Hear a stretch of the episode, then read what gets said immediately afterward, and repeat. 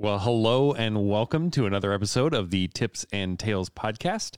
As always, I'm your host Robert Poe, and I'm here with author and trainer George DaCosta. How you doing, George? I'm doing great. How about yourself? doing good, doing very good. Good, good. Yeah, actually, my, my wife and I just brought home a uh, baby boy that we adopted two weeks ago. So I'm maybe a little bit more tired than I was a, a few weeks ago, but we're we're absolutely loving it. He's doing good. And Oh, good. So Congratulations to- Yeah. to, the, to the whole family. yeah, yeah, we're we're very excited about it. That's something special. Yeah, yeah, it really has been.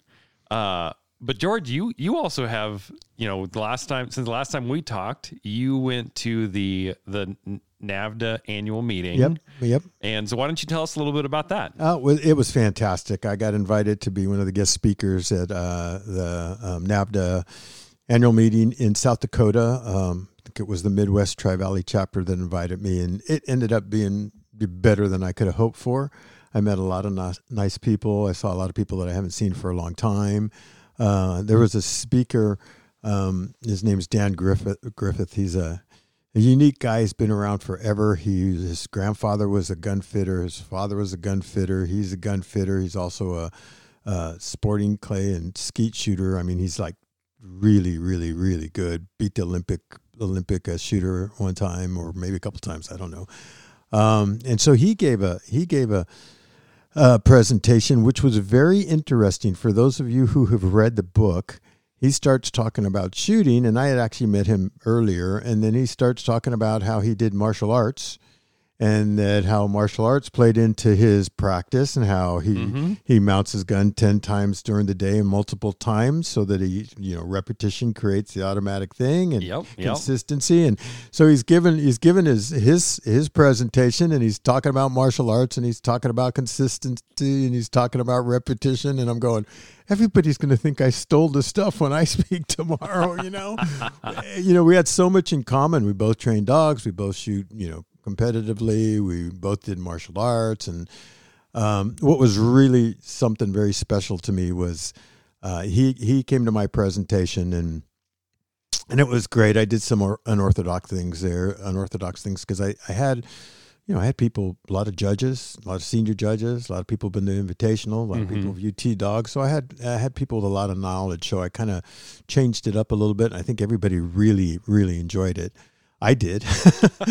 You know, if nothing else, you uh, enjoyed it. That's that's always important. But at the end of it, I got this big, huge applause. I mean, it was like being in a movie. It really was. I got this big, huge applause, applause, and and Dan stands up and he puts his hands up in the air and he calms everybody down and he looks over at me and he gives me a wink and he and he says, "Ladies and gentlemen, I've been I've been traveling around the world for well over 50 years. I've been to presentations about dog training all over the United States and the world. This is the best one I've ever been to, and I have just about Wow. yeah. It was really I just I just like wow and and uh since then he's ordered a bunch of books for his for his friends. He's uh had me sign them. He's doing a dog training clinic for Scheels. He does the annual clinic for them. It's kind of Oh like a- yeah, yeah, The the outdoor store. yeah, and Yeah. so he said they're going to buy a bunch of books, and he's going to quote my book and and tell all his people. So it was it was like wow, okay, I just Man. yeah, and he's I mean, George, we already knew you were a bit of a celebrity, but no, it was it was it was it was amazing. Dan was a wonderful man man to meet, and I met a lot of really really nice people. And it, it was it was like being in a movie. When I I walked out, I was in a you know, amphitheater where it was kind of like anyhow it was in like an amphitheater that was closed. And when I was done, the chapter had a table for me to sign books and stuff, uh, you know, outside. And a few people came up to me to sign their book and talk to me. And I said, Hey, I gotta go I gotta go outside. So I did a couple of real quick signs there. And, and I opened the door to go outside. And the hallways are packed with people who brought my book and purchased my book. And so I was signing books for over an hour. It was just funny. It was amazing. So I have my 15 minutes of fame there, and that was cool. well, that's that's awesome, George. You know, I and yeah, it doesn't it doesn't surprise me because actually, I don't. I, I think maybe we talked about this in an in an early episode, but one of the first times I ever met you was here at your Gundog ranch. You were doing a presentation on the natural ability test for our local NAVHDA chapter. Ah, okay. And okay. and I remember like listening to you talk about it and just being like, oh yeah, this is cool. Okay, I'm I think I'm in on this. oh, cool, cool. Yeah. So you know, I'm I'm I, I enjoy doing those types of things, and I really like the fact that people enjoy it and, and they get something to it. You know, one of the things I told everybody there, I said, if you get one or two things that you take back with you from this, it will have been a been a success for me because whenever I go to a presentation or seminar or clinic, if I can just go back with a couple of things, then that that was worth it for me. Yeah, um, yeah. You know, and I, I think I've said this in the podcast before. You know, learn as much as you can from everyone you can. And I actually I said this at the at the at my presentation is I have a toolbox alongside my big tool pouch alongside of my hip that I carry out in the field, and it's all the techniques I've learned. And I may not use them. It's like, you know, you could have a screwdriver, a crescent wrench, a hammer, or whatever, mm-hmm. needle nose pliers in your tool pouch. That doesn't mean you use them every time. You you pull out what what you need. But if you do need that needle nose pliers, it's good to have it there. yeah, exactly. So, you know, I, I, I went over techniques and things of that nature and said, if you can just put a few more in that toolbox, and when you have a dog that doesn't respond to this technique, you try one of the other ones, and all of a sudden it, it responds to it and it complies, and you, then you give it the positive, you know, reward afterwards, and bam, you get, you know, you've got some success. So, um, I enjoy passing that stuff along, and I enjoy learning. I listen to everybody else too. So, Yeah, yeah. Well, great. Well, let's let's go ahead and dive into our conversation. We're going to kind of cover a variety of topics today, okay. um, because we we've gotten to the end of the first year, which is you know really foundational in the book. So one of the things that we're planning on talking about is we're gonna we're gonna just touch base just a little bit on the natural ability test because we understand that's not what everybody's gonna do. So we'll talk a little bit about that, but then we'll kind of talk about you know so my dog is one years old and I've worked on all these things. Now what? Okay. is kind of where we'll go with the conversation. So let's go ahead and we'll start with the natural ability test. And maybe if you just give like a brief explanation for those who may not know what it is, and then, you know, just a couple maybe tips that you have for people in general for that test. Okay. Um, before I go into that, I'd like to just take a moment and kind of recap a little bit that that I want people to realize that everything we've gone over thus far has been to have your puppy bring out its natural instincts and to mimic what a wild bird might do. And to learn to learn, we talked about that, and to have its first year puppy year, to have fun. So when you're at this stage and you've been through that part of the book or this part of your training, I don't want folks to think, okay, now I can go right into advanced. No, you, you right now, depending on how long you this process has taken, there's nothing better than hunting your hunting dog. You have to get out there and hunt. You know, Mhm. all the all the foundation that we built is obedience and things of that nature, but it's to make your dog a good hunting dog. There's no substitute for getting out there and getting that dog on wild birds, and also for letting that dog have its have its first year of fun. So, um, I guess I'm throwing a caution out there that uh, I know a lot of people go through this and then they want to get their dog uh, right up to the next stage to be finished or to be force fetched or to be whatever. And I caution that. Remember, let your puppy be a puppy. Yeah, you've been through all the training in the in the first year. Now let the pup use it and then move on to the advanced training later on. So I'm just tossing that out there. Mm-hmm. Just you know, just so just so people Yeah, yeah, no, that's a uh-huh. that's a great great piece of advice for everybody. Yeah, you know, and I'll mention this. I see a lot of people who want to, and we'll talk about NAVHDA natural ability tests, and I'm just going to give you my my, and just well, I'm on the podcast, so I'll say what I want. yeah, exactly. so I see a lot of people who want to UT a dog right after they do the NA or a very young dog, and I caution people about doing that, especially certain breeds like Griffs and some Brittany's and things of that nature. If you have a really strong, you know, like you know English setter, English pointer, number, you know, German Wirehairs, some of those lines have some really strong drive in them and you can take a two by four to them and you're not gonna you're not gonna shut the dog down and you're not gonna take its drive out of it. But there's other breeds that are that are a little bit more and i'll say sensitive not soft. People think that some breeds are soft. Um, you know our we have gus which is bruce's dog which is our old stud who's retired. Gus is now 13 he had 18 18 staples in his belly and we that dog to try to keep him out of the field you had to it was a tough thing. So they're Yeah. tough but they are a little more sensitive towards what you're uh, towards being with people and having somebody do a hard hand on them and so if you try to go too fast and i've seen this happen um, you can take the drive and you can shut down a dog. You can just you can actually ruin the dog. There's a there's a chapter in the book called My Conversation with Al Harmeyer, and it kind of talks about that a little bit. Um, so I caution people to that, and don't get hooked up where somebody says, "Yeah, well, I UT'd my dog at a year and a half." I know many trainers who've UT'd a, UT'd a dog a year and a half, but they won't tell you how many they they shut down, how many they ruined, how many didn't make it and were cold. Yeah, this is your pup. You take your time. This is going to be your dog for your lifetime and its entire lifetime. So you know, take your time and and uh, and just be cautious. So okay, caution tossed out. I'll yeah up. well and and that and that just ties in with a lot of the conversations that we've had about like reading your dog knowing where it's at and working with where it's at and not expecting you know this you know yeah everything that we've covered is kind of like the first year but some you know there might be a dog that it's like yeah that that'll bleed into some other time you know later or you may have a dog that it has all that stuff down in eight months Sure. Yeah. Yeah. You might have a dog takes two years. yeah You know. yeah So yeah, yeah, exactly Yeah, Train it to your dog's pace, which what works for your dog. Mhm. Um, and and it's better to train slower than it is to to go too fast. Yeah. You know, I'll toss that out there. Um, so at this point, you know, take your dog out, take your puppy out. You, you know, work repetition creates the automatic resp- response. Do all the stuff that you've been doing. Enjoy your puppy. Enjoy hunting with your puppy. Get it out there and and have fun. After you've done that, you can go into more advanced training, which we'll get into. But it, before you get into advanced training, some of you might decide to do, you know, like a junior hunter test or a, a NAVHDA natural ability test, or there's a number of other tests out there now uh, that, that you can testing organizations that you can go.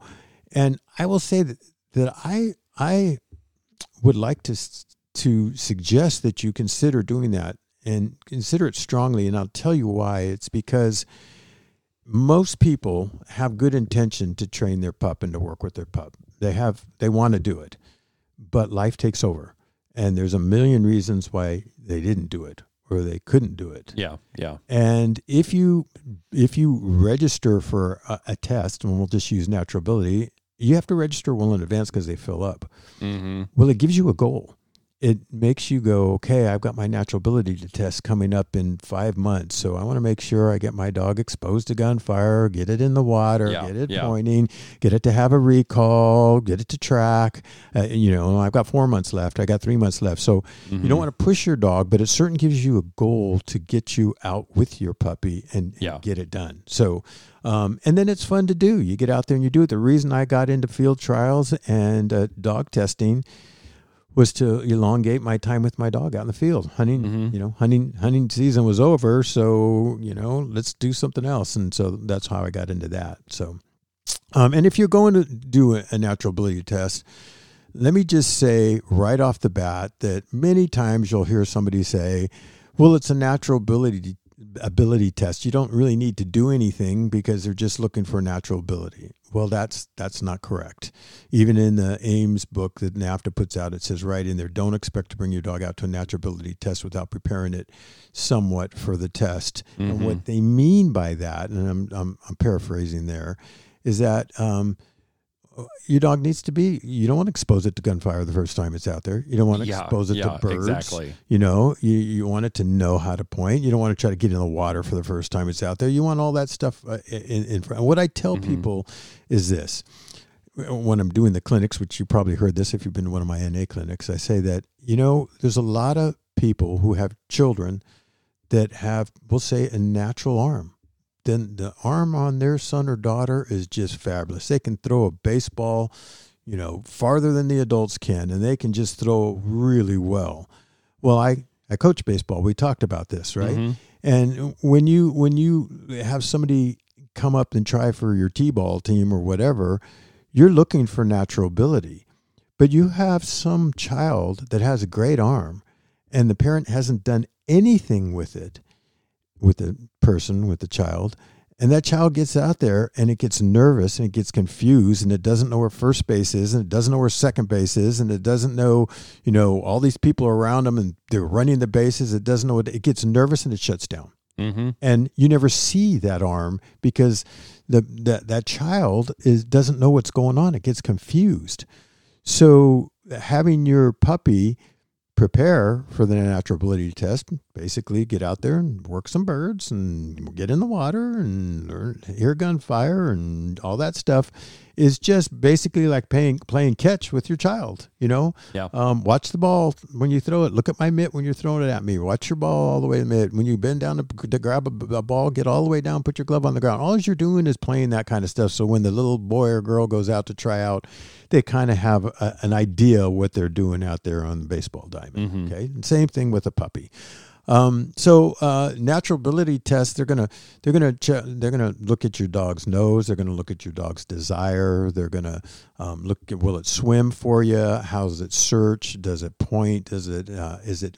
They don't go into obedience. They go into what's called cooperation. Yeah. So I'll, I'll touch on that real quickly. So if you're going to go out for a natural ability test, make sure you're not calling your dog a lot. That you're not doing a lot of commands. If you need to do the command, do the command. Because think about this basically, and I'm putting things in basic basic format here. Desire is the puppy going out. So if they're judging search and they're judging the desire within the search, it's the pup being willing to go out on its own and look for birds, right? That's mm-hmm. your that's your desire. Cooperation is the pup not going too far out and self hunting and coming back and checking in with you. Okay, so the Yeah. cooperation's coming back. So you can kind of think about it of desires going out and cooperation is coming back in. The same thing with water. The desire to go out and get into the water, but the cooperation come back out when it's when it gets the bumper or if it doesn't get the bumper, whatever. You're, you're judging cooperation that way.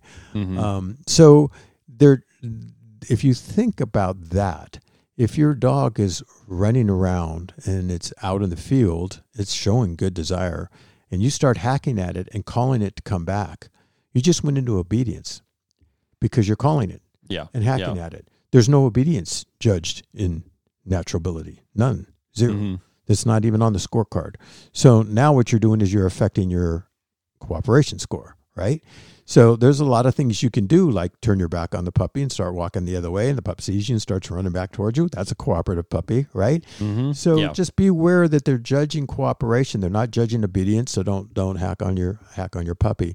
The other thing is the judges are out there to help you at almost except for on a field trial sometimes they're not but but for almost all tests the judges are, are out there to help you because it's a test you're, you're being judged to a certain criteria um, you're not braced against another dog to see who's going to beat who right Mhm. um, so the judges are there to help you listen to them if they tell you to walk a certain way or go by this tree or go that way or slow down or speed up they're probably trying to help see the best in your puppy so so listen listen to the judges and they'll they'll help you out um, uh, one thing that I recommend you doing is when your puppy points. Well, let me first say this: any bird contact. I call this re- rebooting your pup. If a wild flush flushes, so the bird flushes on its own, and your dog makes a chase for that bird, let it go. Let it come back. Hopefully, it'll wear itself out and come back and look like a cooperative dog. The first thing you want to do is grab your dog by the collar when it gets back to you and settle it down. Tell the judges, I'm going to give my dog some water. Grab the dog by the collar, give it some water. Take your time. Let that dog's heart rate go down. And then I usually take my dogs and turn them around in a circle away from where the where the bird flushed, and Mhm. then and then let them go the other way. Because what happens is a puppy will go out there. And uh, uh, first bird contact will be able to say a wild flush or flushes after a point. We'll talk about pointing and that and the dog chases that bird and it doesn't catch it and it's all fired up to get the bird and then it comes back to you and you go okay let's go and it hits another bird within the next 30 yards and it's still fired up so what's it do Mhm. it goes to take out that bird Yeah, it blows right through it. it blows right through it. Yep. So you want to reboot your dog or your puppy. You want to, and I do this even UT, no matter where I'm testing. if there's bird contact, I stop my dog and, or pup and give it water and just let it calm down, reboot it, and send it back out. Okay. Um, so that's that's one tip. No matter every single time, whether it's a wild flush or after a point in a chase or after a retrieve or whatever, reboot your pup. Stop, settle it down, start it off in another direction. Um, there's a difference between a UT obviously and a puppy when you when your dog goes on point. When the dog goes on point, normally in the beginning stages of testing, all they want to see is a point. They're not looking for steadiness. What's that dog's point? At? It's done. Your score's already done. If it breaks after that, doesn't matter. It's just it's already got its whatever the, the score in whether it's one to ten or one to 4 Mm-hmm. um, that score is done. The caution I will put out here, and I've had numerous dogs come to me after they've tested and they're grabbing birds. Because what happens is they haven't let him grab a bird. They haven't let him grab a bird. The dog's pointing real well. They go out to a test and they plant these birds hard on the ground so that the birds are still there. Mm-hmm. The puppy comes up, points the bird, and then grabs a bird and goes, Oh, wow, I can grab these Yeah, birds, right. And now grabs the second bird and the third bird. And now you take it home and it doesn't want to point anymore because it figures, Oh, wow, I'm fast enough to grab birds. I just learned something. Yep. Yep. So I will caution you on that. And so on that, especially that first bird, and I'm probably going to have judges say, "Oh, you shouldn't be saying that," but I'm going to say it anyway. On that first bird, specifically, when my dog goes on point, you don't go from the back. We've talked about this before. You try to come in from the side of your dog so it can see you and it doesn't get nervous with you walking up its rear end. And come in between, when you see the bird, come in between you and the puppy. Now you're going to flush the bird. And I'm going to tell you a mistake I see a lot of people make is the bird doesn't fly. So what do they do? They kick the bird with their foot.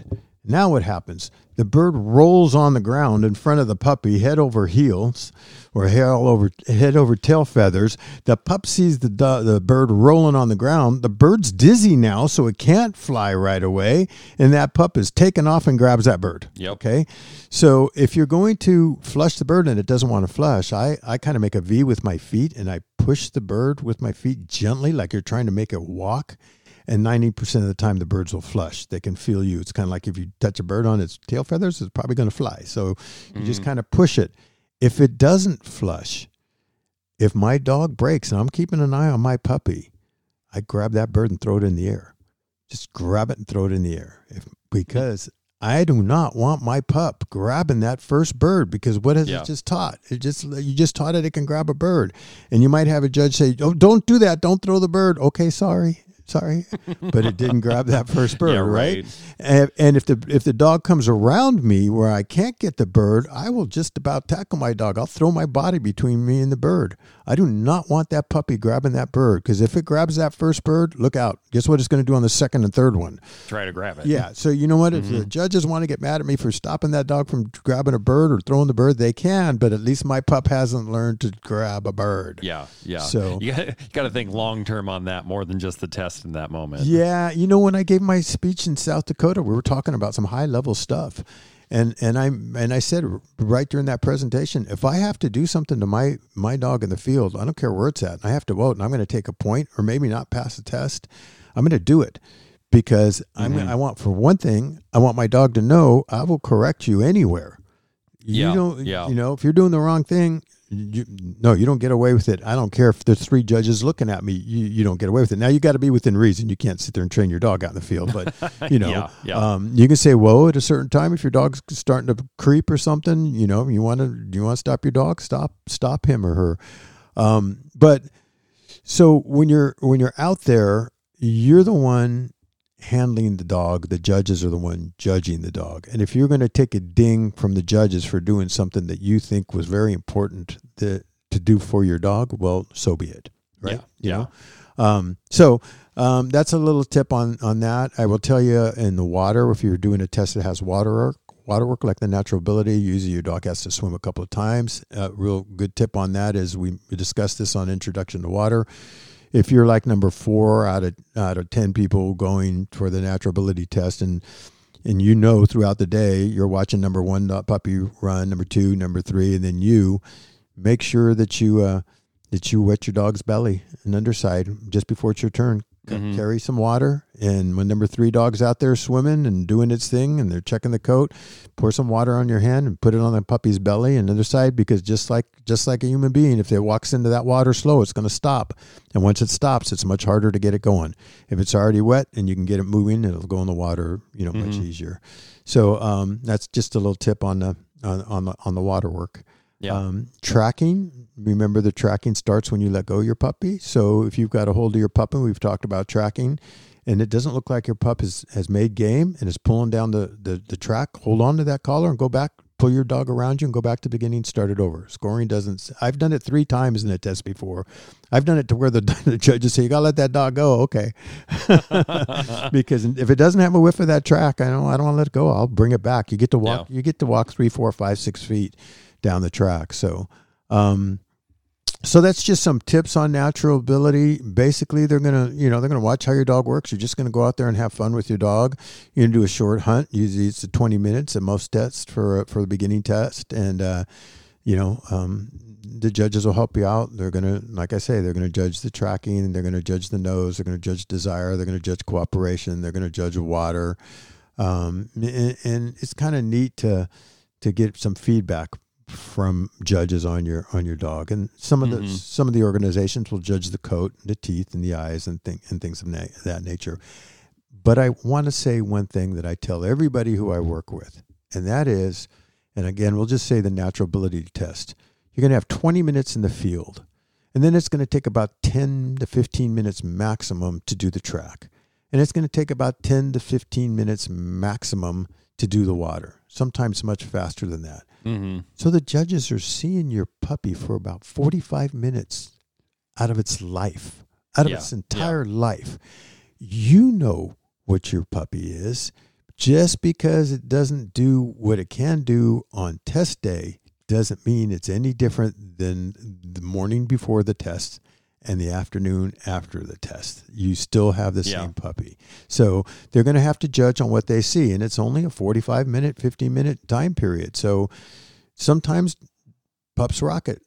Sometimes they don't. You know, I tell people a lot of times uh, when they're talking about their test scores or what have you, and I'll say, you know, Major League Baseball players are paid millions of dollars to go out and pitch.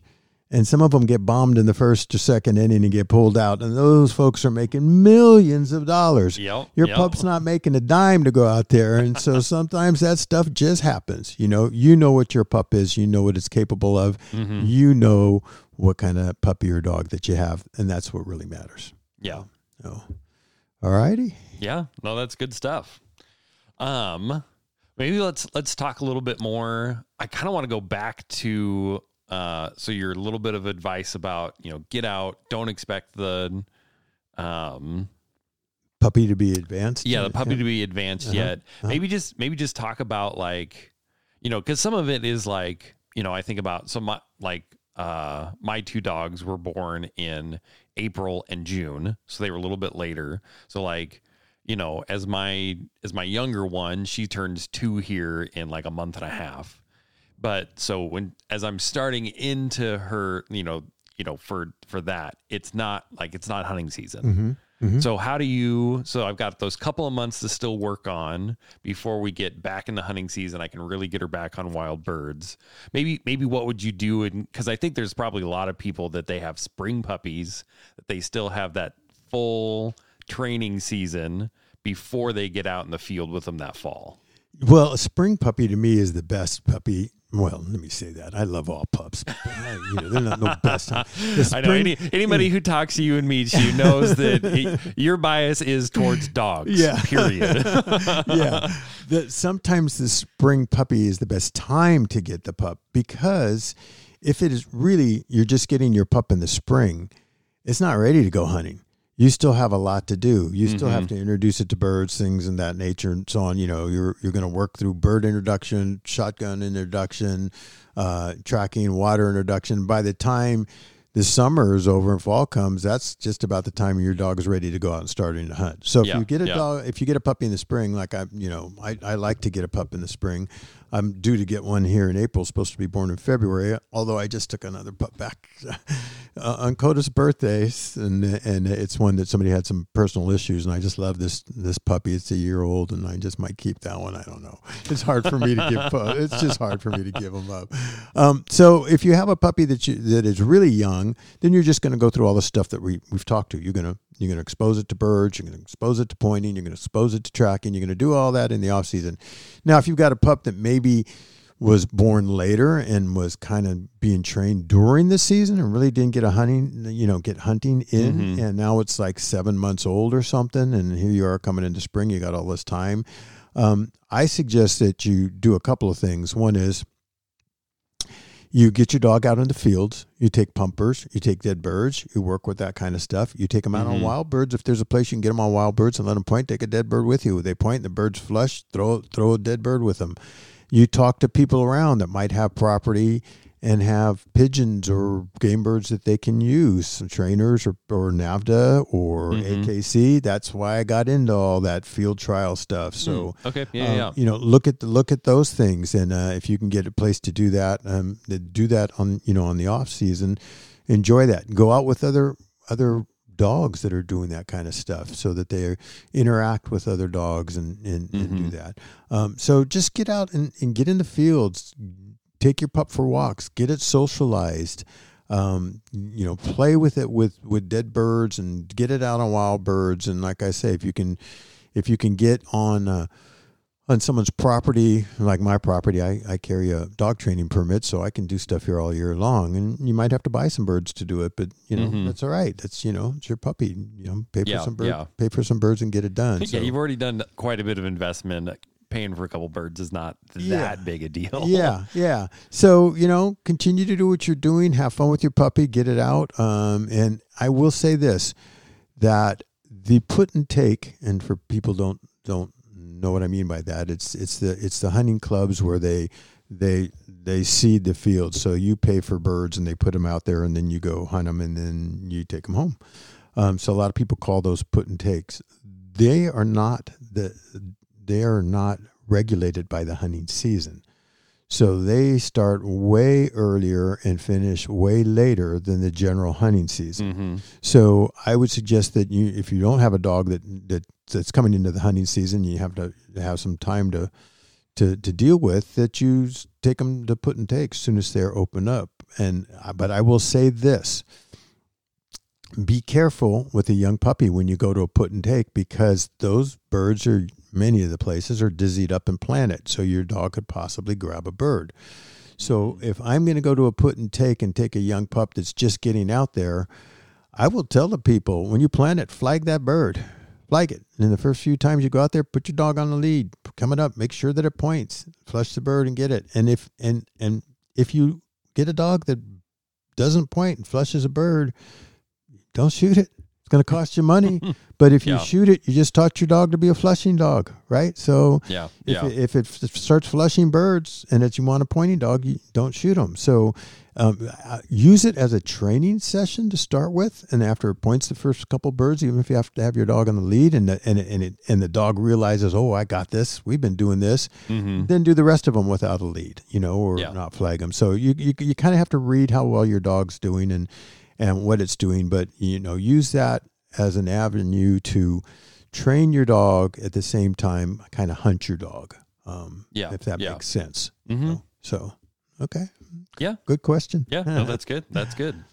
Um, yeah. Any any other advice that you would give to people? Like maybe maybe um thinking about so somebody has just gone through their first hunting season with their bird dog.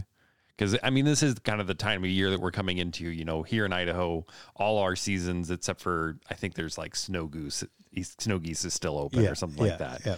But um, you know, they're coming out of that first season. The dog is did really really well. Like, what are you looking to do next, or is there like I don't know. Am I, am I making No, sense yeah, you I'm are. asking yeah, here? yeah, you are. So first thing, yeah, first thing, if your dog had a really good hunting season, um, and that's its first hunting season, you can now go into the advanced techniques and advanced training. But I would suggest that you give your dog a break, and that Hmm. means that you know, like I'm, I'm starting training tomorrow. I got a session. My first session's coming in from out of state tomorrow. Um, and my fields are just starting to get good. I've got people chomping at the bit to come out here. I'm already pretty booked, and I I I, I kind of tell people. I think this person's come from Colorado, so that's why I booked it tomorrow. But I kind of tell people, give your dog a little bit of a break, let it kind of air out. Mm. Just, to, just you know, it's like you just ran a marathon. Just relax for a, for a little bit and get get its wind back, and Yeah. then you can start take it back out and start going into to advanced training. So just kind of enjoy the memory of the season. Let your dog just kind of wind down a little bit and love it up, and then uh, and give it just a little bit of a break. And then if you want to start training in more advanced stuff, you can. Now that that depends on, again, it depends on the puppy and the dog. uh, Yeah, as yeah, always. exactly. So you can look back at the hunting season and go, like the guy I got coming tomorrow, his dog was uh, was breaking birds. I, I've never seen this dog, I don't think, um, and it was just flushing birds. Um, so we're going to work on that dog pointing again and being steady. hmm Now, if the dog was pointing great, it might be time to move up to more steadiness, maybe steady to shot, or maybe Yeah, all the way yeah. through, or you know, maybe some more more more advanced recalls, which we'll talk about, or maybe Mm-hmm. maybe get into force fetch and duck search and stuff. So you kind of got to look at what your pup has done and go, you know, well, you know, my pup did this, this, and this really well, but didn't do that very well. And so let's go back and focus on that for a little while before we go to more advanced stuff. Yeah, yeah, Um, or you can, you know, move right into to the advanced stuff if you feel your dog's had its first year and did great. You know, uh, you know, I like to have a puppy have its first year so that it learns to love the hunt. I mean, Mhm. you get out your shotgun and that dog's like, "Take me, take me, uh, let's go!" And everybody, Yeah, everybody yeah. knows what I'm talking about is as a hunting dog like that, or and they're like, "Let's go, let's go, let's go," and they're they're just fired up to go hunting because they've learned to love the hunt. And once they've learned to love the hunt, now you can put some pressure when birds are involved. Now you can put some pressure on the retrieve, and it's not going to take anything out of the dog because it already loves the hunt. Mhm. It's like, okay, if I got to retrieve all the way to hand, I'll do it because I want to go get me another bird. You know, um, so you're not gonna you're not gonna burn that that that dog out because it's learned to love to hunt. So yeah, yeah, now you can move on on to you know more advanced stuff. Um, typically, what I do if I'm moving the dog from now its first year, a puppy has been a puppy, and I'm going to move the dog into advanced training. The first thing I go into is heel. If you rem- if you remember, I told you that I don't I don't heel a dog the first year. I- Yeah. I, want it in Mhm. front of me, keep it in a check cord. Um, when we're just going for walks, um, I let it go out in the field. If it's doing on the field, it's not on a check cord, but it might start on a check cord. But when we're just going for walks and doing stuff, I want it out in front of me. I want it to know that it's that it's its job's out in front of me. Well, now we have a Mhm. hunting season that done. It knows its job hunting is out in front of me. It went out and found birds and Yeah, shot birds yeah. and did all. So it knows what it's supposed to do now. So now I can now I can reel it in and and usually what I do is I go to heeling. That's the first thing I do. I don't go into steadiness. I don't go into force fetch. I don't do any of that stuff. The first thing I do is heeling, and the reason I do heeling is because it changes the atmosphere of the training. When we've been training, we've been all positive, no negative, and we've let the dog be a puppy and we've introduced things so that so the puppy learns to love it. We're going to take that up a notch and we're going to say, okay, now you know we're a team. Now you've learned all this stuff and we've had a bunch of fun. Now we're going to establish that there has to be a real boss, and that's me. And there's going to be some things that I'm going to expect of you, and you're going to need to comply. Mhm. Okay. And heeling to me does that. Now, can you teach heeling by having a treat by your side and have the have the puppy run by you and you say heel? You can do that kind of stuff and you can make it positive that way. yeah, I don't do that because I want the dog set up for success in the future.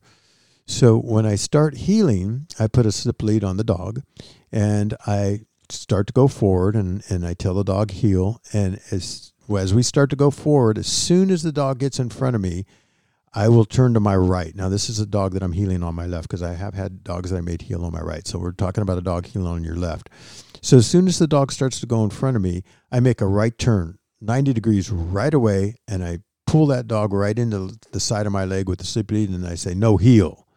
Now, remember, we taught the dog what no means, right? Mhm. Yeah, So- no, no is a command. It's not a suggestion. Yes. So no means no. You don't go out in front of me. I told you to heel. Heel means you stay by my side. So I'll give it a, a real good tug right to my to my uh, my left left knee, and start keep walking. And as soon as it starts to go in front of me again, boom! I'll make another right turn, heel, and pull it right back to me. So what that does is the dog starts anticipating. Ooh, if I go in front of this this guy, he's going to make a right turn, and I'm going to get bowled by this slip lead into his his. I'm just going to keep an eye on him, and I'm going to watch for that right turn. So it, the dog starts anticipating your turn, and it doesn't want to go in front of you because it can't see you. hmm Well, now, good boy, good girl. That's a good boy. That's a good girl. Now you Yeah, might give yeah. a treat. Now you might reach down and give him a treat alongside you. But I'm establishing. I've given you a command. I expect the command. You're going to comply with this command. Okay. hmm And um, that's basically what I do for heeling for a long time, for, for a number of sessions. All I do is do a right turn and straight, and then I'll stop once in a while and go, whoa, pet the dog, good boy, good girl, good boy. Okay, out and or heel, excuse me. Okay, heel, and have the dog start heeling again. So what the dog does is it learns to walk right alongside of you. I don't do any left turns. It learns to walk right alongside you, and when you make that right turn, it sticks right to you. It just, Mhm. just goes right to your leg. Now, I might overlay after the dog knows that, and if the dog has been e-collar trained, I might overlay the e-collar on that. So again, we turn we taught the dog how to turn the e-collar off, which is very very light stimulations, Yeah, just an yep. uncomfortableness, right? So same thing. I'm going to start walking with the with the with the dog, and I'm going to make a right turn real quick. Now, the puppy or dog might be a really quick learner because it's learned to learn. And it's going to be hard sometimes to get that separation because the pup goes, no, no, no, no, no. I know you can make a right turn right here, and I know you can pull this cord, check cord. I'm going to just stay right here. So you've got to kind of, as you're walking forward, make a quick right turn. So you have, if you have a pup that's doing well, so that you do get that separation. And as soon as you get that separation, you hit your your e collar with the with the cord and just pull it and pull it towards your leg. As soon as it gets to your leg, you turn it off. Again, the dog has learned to turn the e collar off, and Yeah. it's yeah. Exactly. not, it's not painful. I'm not talking. All, all you want is a little twist to your dog's neck, like head, like what are you doing, man? Stop Mhm. doing that. Stop, stop squeezing my neck. Right? You Yeah, don't. yep. It's no pain. And when the dog gets to you, good boy, good girl. That's where I want you, right there. Good boy, good girl. hmm So the the the the pup or the dog will learn that um, heel means it stays right to your left side, and it stays to your left side when you make a right turn. Very easy to do. I had a guy here a couple of years ago who had been watching some DVDs or some videos training his dog, and brought his dog to me. I'd seen his dog a few times, and he said, you know, it was an older dog. He said, this dog just won't heel. I just having a problem with with heeling, and I did just what I told you right there. I put the slip slip lead on. I the dog had been collar trained. Put the slip lead on. I walked forward. I made a right turn and I gave a good no heel right next to me. Went up there, made another right turn, heel, pulled it right next to me, and the dog was like, "Okay, this guy means business," and that's all we're doing here is saying, "Okay, Mhm. now we're into the business part of this training sessions." And uh, I did that like four, five, six times, and the dog started heeling. And he was like, "Oh my goodness gracious!" And then I overlaid the e collar a couple times. The dog was out, and I won't walk away. It was less than. Sometimes heeling takes ten or fifteen minutes. Yeah. It was yeah. less than 15 minutes. It was closer to 10 minutes. And he looked at me and he, and he, and he goes, My goodness, thank God for you. And I was like, What? I, did, I didn't know he had done the, the, the DVDs. He goes, I've been watching DVDs for two months trying to get this dog to heel. And you just got a heeling in 10 minutes. so it's not really hard. Um, but it sets the standards for for what's coming. What's coming is hmm you're going to have to uh, uh, let me let me say this and and uh, when we're training a pup we're dealing with bringing out its natural instincts okay to run out and find a bird that's natural Yeah, right you yeah. know to point a bird if you have a pointing dog should be natural inside of there we have to bring it out you know to uh, to watch a bird explode in the air and fall on the ground it's natural for the pup to run over and pick it up You know, what is this? You know, I got it. All right. Okay. All that, all that is natural. Going out searching, pointing, picking up a bird, that's all natural. That comes with the puppy. Now, what is not natural is for a, a, dog to stand there and watch a bird fly in the air, watch its feathers explode in the sky, have it hit the ground in front of it, and the pup has to stand there until you say fetch. Yeah. That is not natural. That's that's obedience, right? Yeah, Okay? exactly. So now, if we're going to take our dog to a higher level, and I'm not saying everybody should, you you do whatever you want with your puppy, and if you're happy where it's at, that's good. But if you're going to take it to a higher level, you have to establish that now we're going to something that's not natural ability. We're getting into some obedience, and and we have to deal with that. So um, heeling does that for me. And before I get away from that, once you got that dog heeling to the to the right really well and going straight really well. And whoa it stands right next to you and, and then heel and you move forward. Then all you do is you start turning to the left and you use your knee and you pull outward with a with a, uh slip lead pull outward to the left and make a left turn and kind of push on it with your knee. Um, and it's very easy. The dog the dog goes okay he's making a left turn. I got to stay right here. Mhm. I've had a couple of judges tell me they used to use stakes. They changed that in the UT test this year. They're taking the stakes out of the UT test and, and after. And I've had a couple uh, judges tell me when I was heeling my dog, um, you're, you're you're using your knee to push your dog, and I was like, my dog is right next to my knee. It has no ch- no Yeah. choice but to hit my knee when I make a left turn. I didn't push on that dog. All I did was turn, and the dog was Yeah. right there. And I've had others. my dog. Yeah. I didn't push my yeah, dog. I've had other judges go. He didn't push that dog. That dog was glued to his knee, and and that's what it is. The dog is so glued to your mm-hmm. knee that it, it feels you start to turn or your knee hits it. Now, when you're in training, you'll push it because you got to kind of let it know. You want to let it know what it needs to do to comply, right? yeah. So yeah. you kind of push it and pull on the lead, but it starts learning that real quickly, um, Mhm. and, uh, and and and it'll be glued right to you. But we're setting the stage with heeling. We're setting the stage for. We're going to a different type of training now. Now we're going to an obedience training that is not bringing out your natural ability. This is something different and something that you need to learn to comply with. Because if we end up going to force fetch, we end up to go into steadiness, we end up to go into those things where it's against the dog's natural instinct. We have to make sure that the dog knows this is a new game, and I'm the boss, Mhm. and and you have to comply, and this is how we're going to do it. But I'm going to say this to everybody: make sure that you always keep the positive in there. Yes, you're going to say heel, Mhm, and the dog mhm. needs. But when that dog's heeling, remember I told you you praise your dog during the during the action. Yep. When that dog, good boy, good girl, oh, you're doing a good, you're doing a good job. I'm real Mhm. proud of you.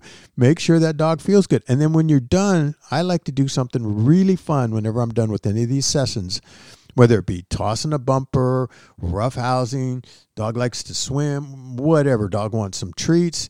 Um, whatever. Once we're done with that session, I'm going to do whatever that dog loves to do. You did a good job today. Here you go. You want to get this Mhm, bumper, mhm. or you know, here you go. Have some treats, whatever. So at the end of the at the end of the session, yes, we applied more pressure than we have been applying, but we made it positive during the process, and we made it really pros- positive at the end of the process. Yeah. So the dog Yeah. goes, okay, that was that was pretty cool. That was fun. I got to do this afterwards.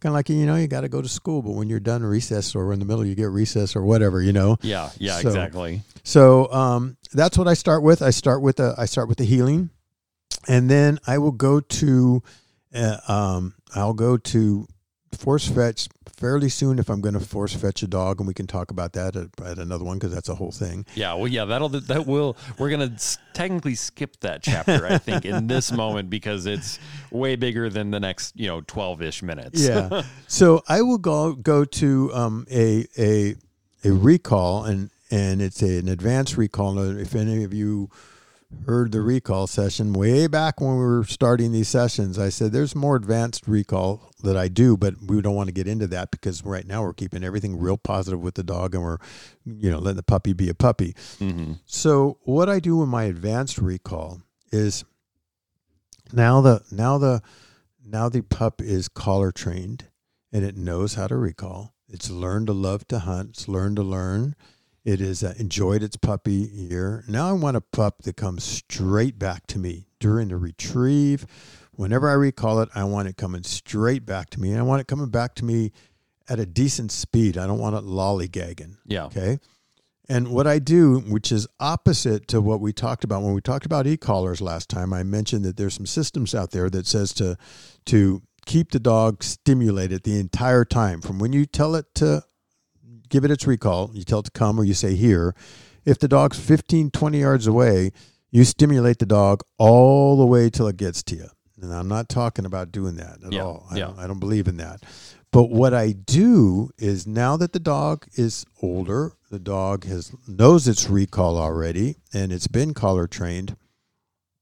What I do is I start doing a recall with my dog. I'll put it on whoa, or if, if it's first, I'll put it on whoa, so I've got controlled environment. And then even if it's running around in the field, what I will do is I'll give it its recall command and I'll start the light sim- stimulation that we talked about, right? To turn Mhm. it off.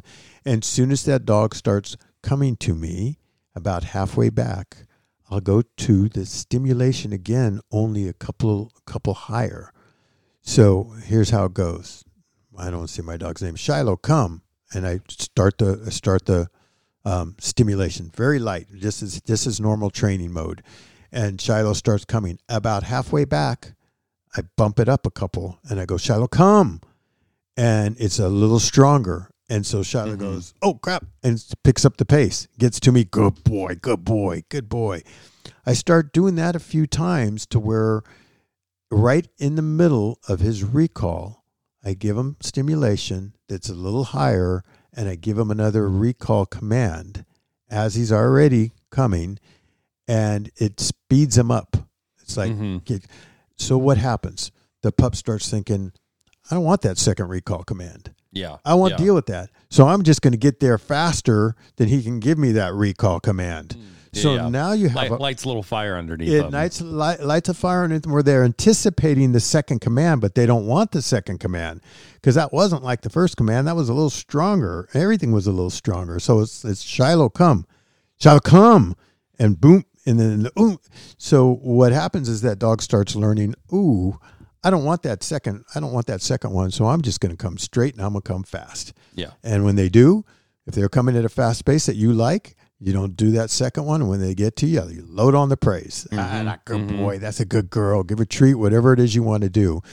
That's a more advanced recall. That's now we're using that e-collar to kind of up the level a little bit. Yeah. It also sets the stage for when we get to stop to flush. We're going to use the e-collar with, a nick with the bird. So it sets the stage that we're not we're not just using the command and the e-collar at the start of asking for one command. It might follow up with something else. So Mhm. you Yeah. might be on point later on.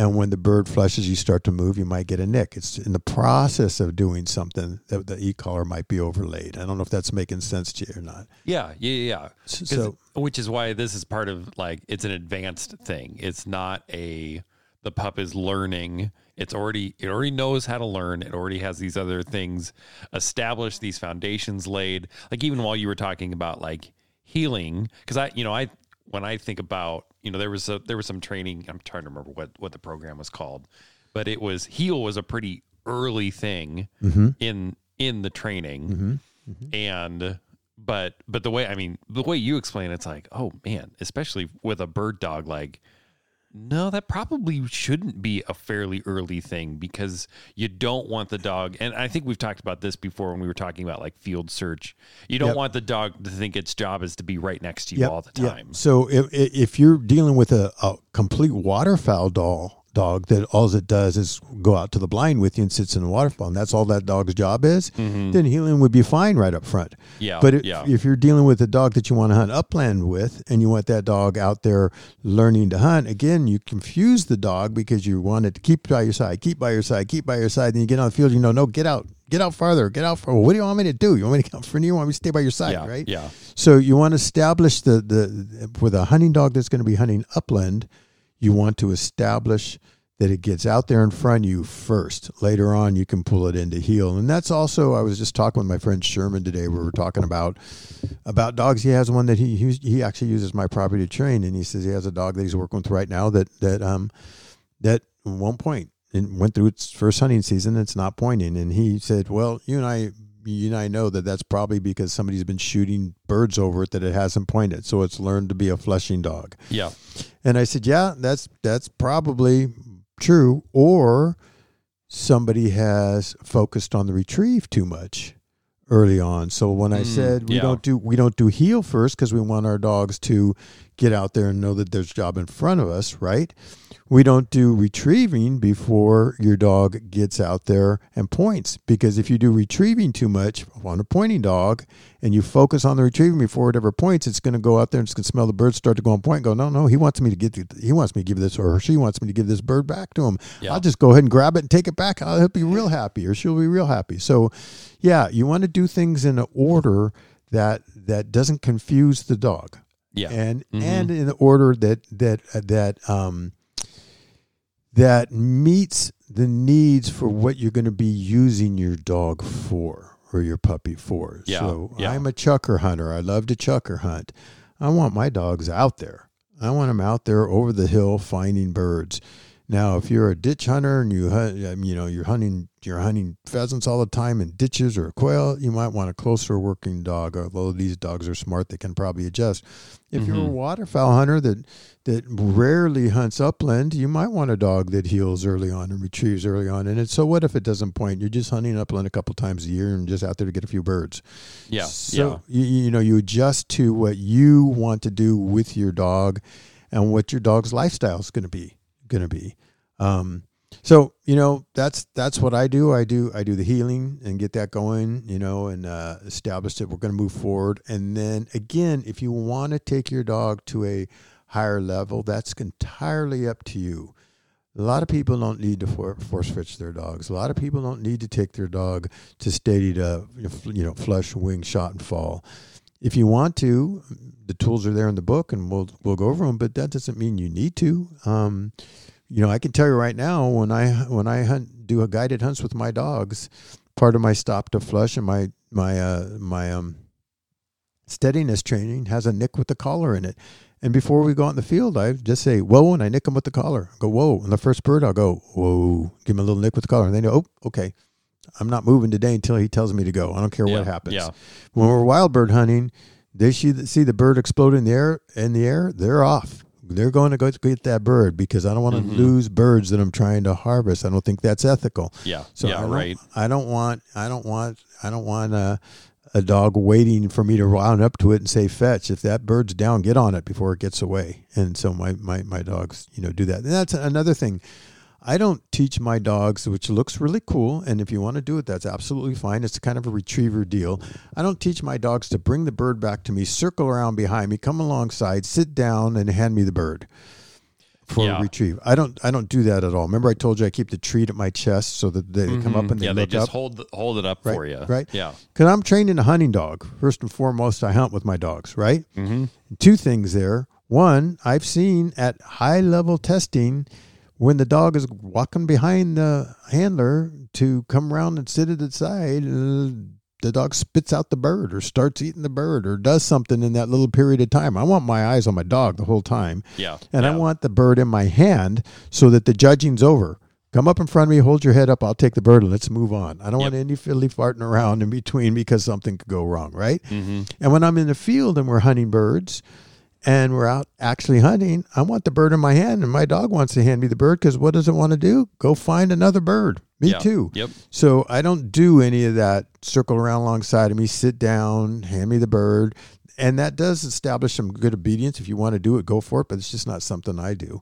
Um, I want the bird in my hand, good presentation, and move on to the next bird. So, um, you know, it depends on again what you're using your dog for. If you're doing waterfowl and it looks real good for your dog to sit down next to you and hand you that duck or goose or whatever, then then go for it. Mhm. Um, know. So anyhow, Yeah. Yeah.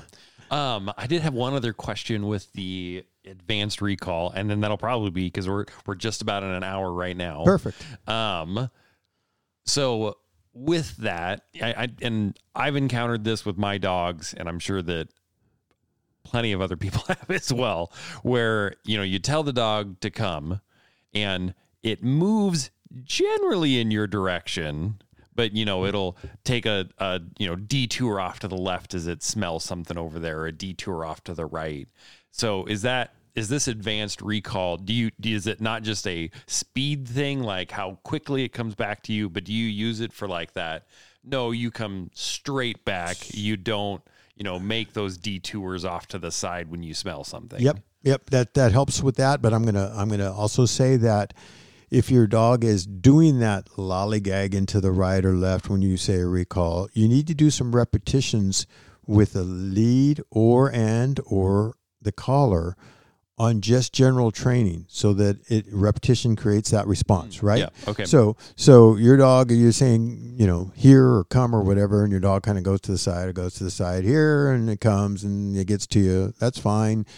Well guess what? Tomorrow we're putting on the lead and i'm going to say here and you're going to get stimulated come straight to me and we're going to do that 15 times tomorrow. And then we're going to do it 15 times the next day and 15 times the next day. And so when you're out fiddly farting around i go here guess what's going to happen? It's going Yeah, to turn and gonna come, right to me. come straight back. right right. So yeah you have to go back to the fundamentals and reestablish the repetitions to get it to come and Mm-hmm. then you add the advanced if your dog's in the in, in, if your dog's old enough and been through it to where it's ready for the advanced training Yeah, yeah, then it is going to want to get straight to you because it knows the next one's coming and it's going to be higher. Mhm. Do, do you understand? So Yeah, that's the yeah, yeah. difference. The next command is going to be stronger and the stimulation is going to be a little higher and it wants to circumvent that. yeah, So yeah. therefore, it comes straight back and it comes straight back at a good pace. And later on, I need to take a drink of water here. no, you're good.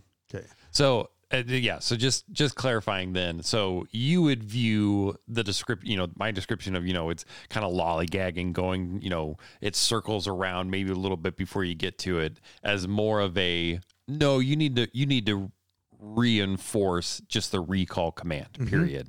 That's not a we're fixing this with an advanced. It's no. I'm making sure that that recall command is the command I intend it to be. Exactly. Okay. That's that's exactly right. You go back to the start and you do your sessions again. You know, sometimes you got to go back and relearn stuff. You Mm-hmm. Yeah. know, Yep. and so you got to sometimes go back and reteach stuff. Right. Yeah, well, then- and even you know, I had a situation um, late in the season where was with with some guys, and we uh, had been jump shooting ducks, and so you know, my older dog, who usually, I mean, she she does great on finding ducks, and um, but we knocked this duck down on the other side of this ditch, but she'd been in the back of the back of the truck for a little while because we were kind of driving from spot to spot, and you know, she just I think she was just so amped in that moment because she was like, "Oh God, I'm finally out of the back of the truck doing what I want to do." That you know, she just was not. This- you know, usually she knows that if I tell her to come to me and tell her cross fetch, like that means go across whatever is in front of me, and there's a bird over there, and she just would not go across. Huh. And and I think that in that moment, it was just kind of that moment of like, okay, a she was super amped from being in the back of the truck for as long as she had been, Uh-huh. Um, but but sort of that like you know okay. So the, what I did the next day is we went out and we worked on okay. I know you know this. We're just going to go back to it Yep. though Yep. because I know you know this, but we're just going to make sure. Yep.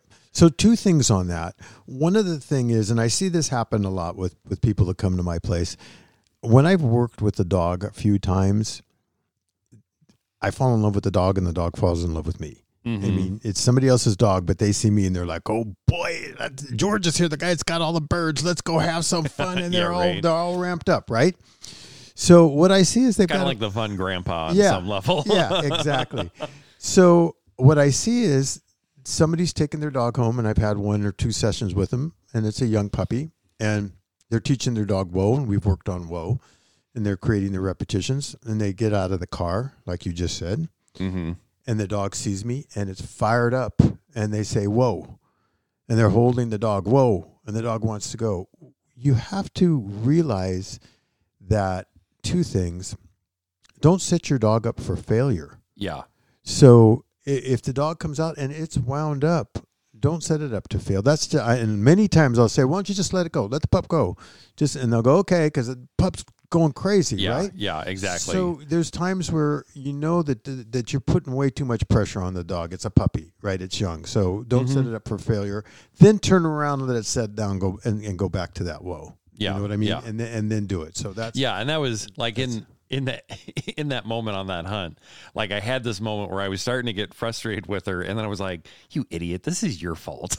like it's your fault that she she hasn't gotten a chance to get out Exactly. and just burn off a little bit of energy. So Yep. she's amped. Yep. So this is she's fine. Yep. Yep. This yep. is your fault. You, we can work on some stuff tomorrow with it, and she'll be okay. I know she'll be okay. Yep. This is your fault because you're the one who Yeah. who put her in a in a tough situation. Same thing. People bring their pups over here and they do the whoa thing and they say just let it go and they'll they'll want to go out and work and I go let your dog go out in the field. Let it air out. It's too excited right now to be here. We don't want to set it up for failure, right? Yeah. We- So Yep. so let it you get it to where you can you can set it up for success Yeah, and not Mhm. failure. And then I'm going to just backtrack just a little bit and and tell you that when you were talking about your dog lollygagging, right, and doing stuff, Mhm. Yeah. remember you're always training your dog. Yeah, So yeah, exactly. if you're letting your dog lollygag all the time and then you expect it it's one or two times to come straight to you, it's not going to. You trained your dog that it's okay to lollygag. Mhm. So yeah, that you- consistency piece. you got to go Yep, back yep. and put the consistency right. You got to go back and put the consistency in, the repetitions in on how you want it done, and then do it. Uh, uh, do it at all times. And Mhm. I, I told this. I, I told this. Oh, this is kind of a good tip.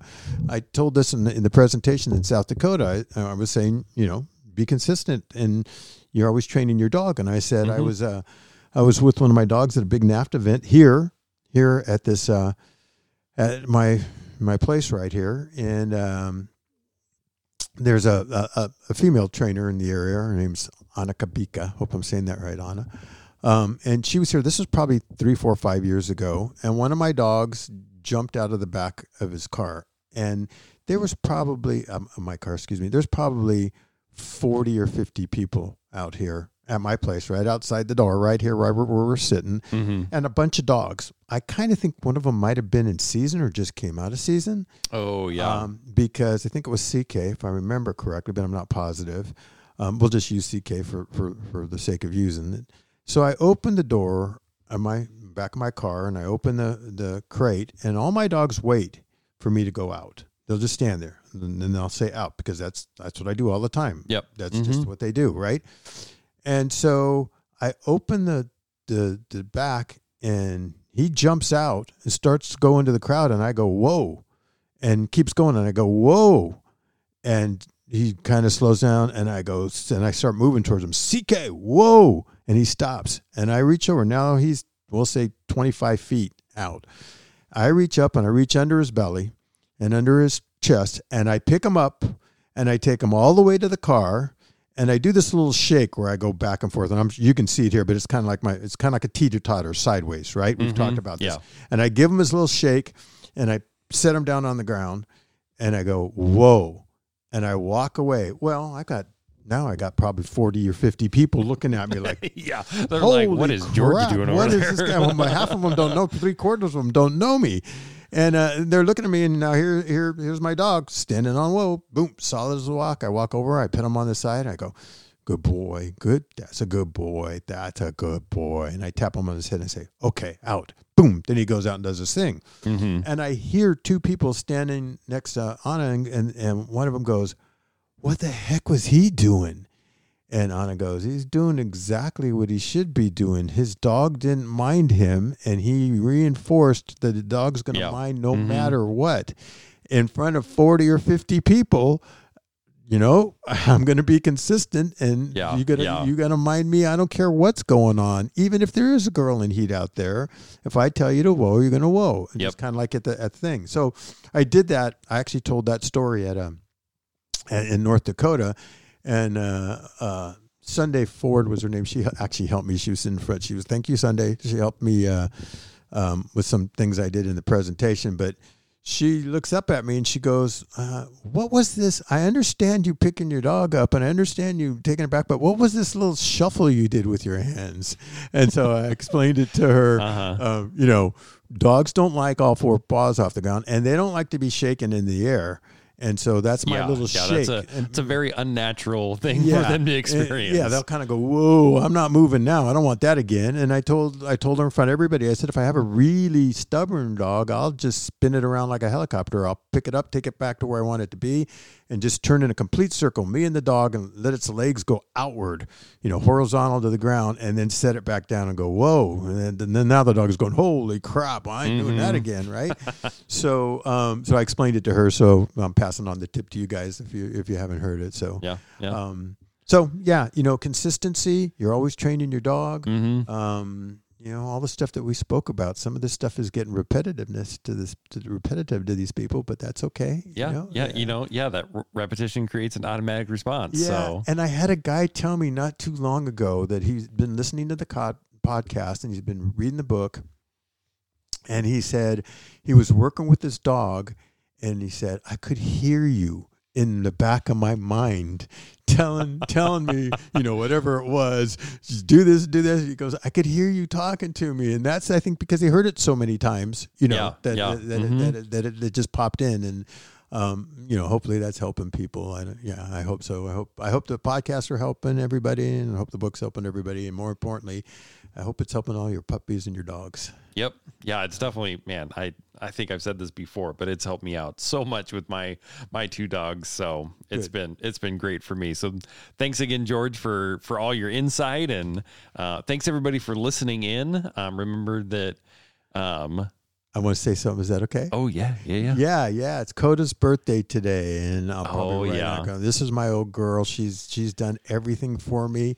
She's uh she's been my demonstration dog for years. She's, Mhm. she's and even retired now. as she's gotten you know because yeah. she's gone deaf and Yeah. so you've talked about how it's been cool for people to see like this is how i've transposed things even after she lost her hearing Yeah, yeah, and she's losing her hair now. You can see her; she's next to me. She's been to the vet a few times. She's had some health problems, and she's got her bumps all over her. But she's just such a sweetheart, and she's just been, just she's the love of my life. This girl's just just been next to me forever, and so happy birthday, Coda.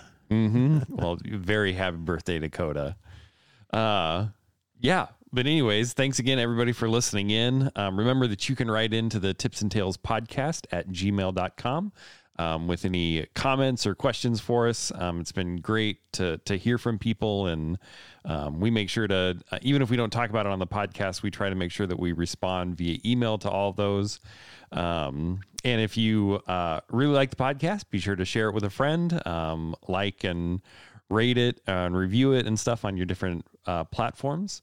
And always remember that blessed are the men and women who live with a bird dog by their side. Have a great day.